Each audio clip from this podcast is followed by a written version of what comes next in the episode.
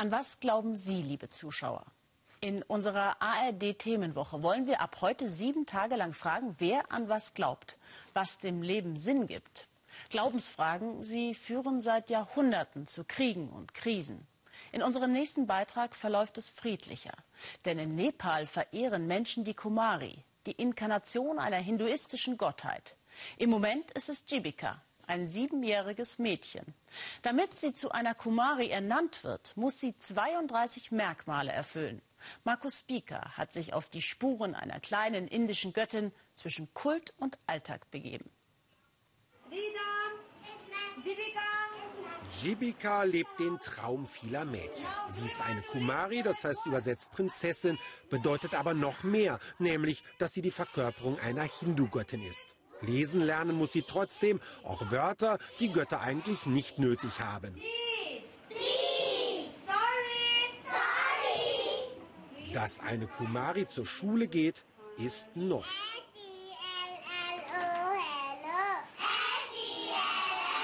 Früher blieben sie im Tempel eingesperrt aus Angst, sie könnten sich verletzen.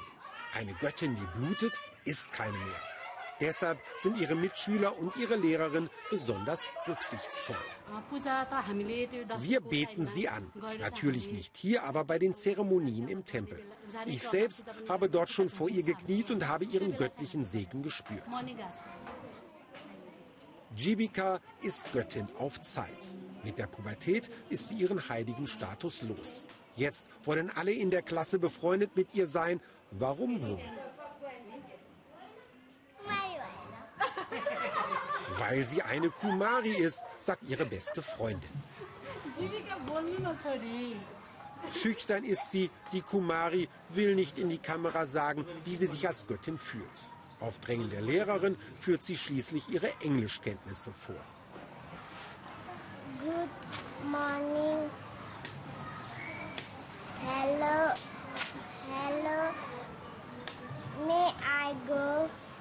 Vielleicht sind ihre Gedanken auch schon bei ihrem nächsten Einsatz als Göttin im Tempel. Dort hat sie viele Jahre zugebracht. Sumana, Ex-Göttin. Anders als Jibika durfte sie damals nicht zur Schule gehen.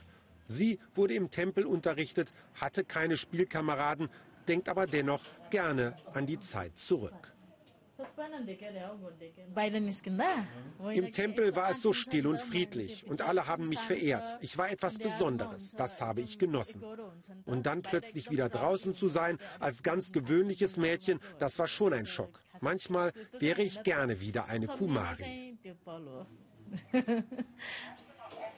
Immerhin hat sie den Wechsel geschafft. Sie hat einen Mann und zwei Söhne und damit Glück. Denn viele Männer in Nepal wollen keine ehemalige Kumari heiraten. Das soll nämlich Unglück bringen. Das war mir egal. Mich hat der ganze Göttinnenkram überhaupt nicht interessiert. Ich habe mich ganz einfach in Sumana verliebt und in ihr nichts anderes als eine tolle Frau gesehen. Er engagiert sich für die in Nepal starke maoistische Partei und auch Sumana ist dort aktiv. Auseinandergehen ihre Meinungen nur beim Thema Religion.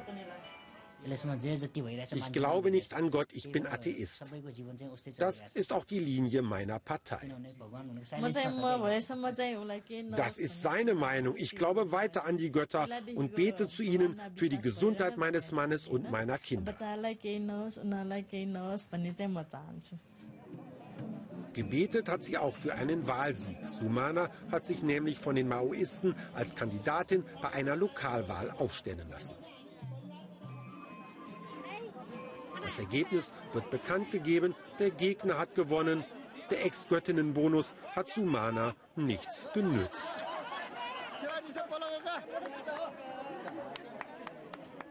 Die Leute haben so entschieden, aber ich werde wieder antreten. Ich setze mich für Frauenrechte ein und bessere Lebensverhältnisse.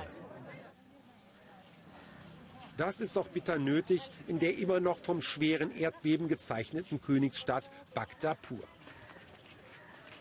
Es ist Sonntagmorgen und Jibika ist mit ihren Eltern auf dem Weg zur Tempelzeremonie. An besonderen Tagen kommen Tausende von Gläubigen zu ihr, aber diesmal werden nur eine Handvoll erwartet. Vorher muss Jibika sich umziehen, wie so oft in den zwei Jahren seit ihrer Wahl. Die Priester sind zu uns nach Hause gekommen, erinnert sich die Mutter. Sie haben ihre Stirn mit einem Pulver eingerieben. Wenn sie davon nicht in den nächsten Tagen krank würde, dann sollte sie die Kumari werden. Die anderen Kandidatinnen wurden krank, aber Jibika blieb gesund. Und dann kommt sie nicht als Jibika, sondern als Kumari. Sie ist zwar nicht die einzige in Nepal, es gibt etwa ein Dutzend, aber aus Sicht der hiesigen Priester die mächtigste. Auch weil sie alle 32 Kriterien einer Kumari so perfekt erfüllt. Eine Kumari darf zum Beispiel keine Verletzungen aufweisen, keine Narben, erklärt der Priester. Ihre Füße müssen eine bestimmte Form haben, ihre Stirn sollte hoch sein und ihr Gesicht muss strahlen. Die Gläubigen haben Opfergaben mitgebracht, einige davon essbar, und beobachten gespannt, was die Kumari macht. Lehnt sie das Essen ab, droht dem Spender Armut. Zittert sie, ist mit Gefängnis zu rechnen, und wenn sie weint, dann signalisiert das Krankheit oder sogar Tod. Ich glaube, dass meine Bitte erhört wird, aber den Inhalt darf ich nicht verraten, dann geht sie nämlich nicht in Erfüllung.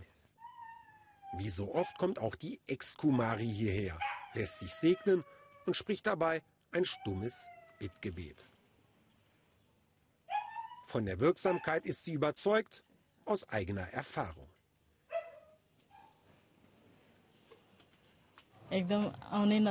Als ich Kumari war, habe ich zum Beispiel einen Jungen geheilt. Er war schwer krank. Ich habe eine Blume über sein Gesicht gehalten und ihn gesegnet. Dann wurde er gesund. Am Schluss knien auch der Vater und die Mutter nieder und beten zur Kumari, dass sie auch dann auch gut zu Jibika ist, wenn sie deren Körper einmal nicht mehr bewohnt.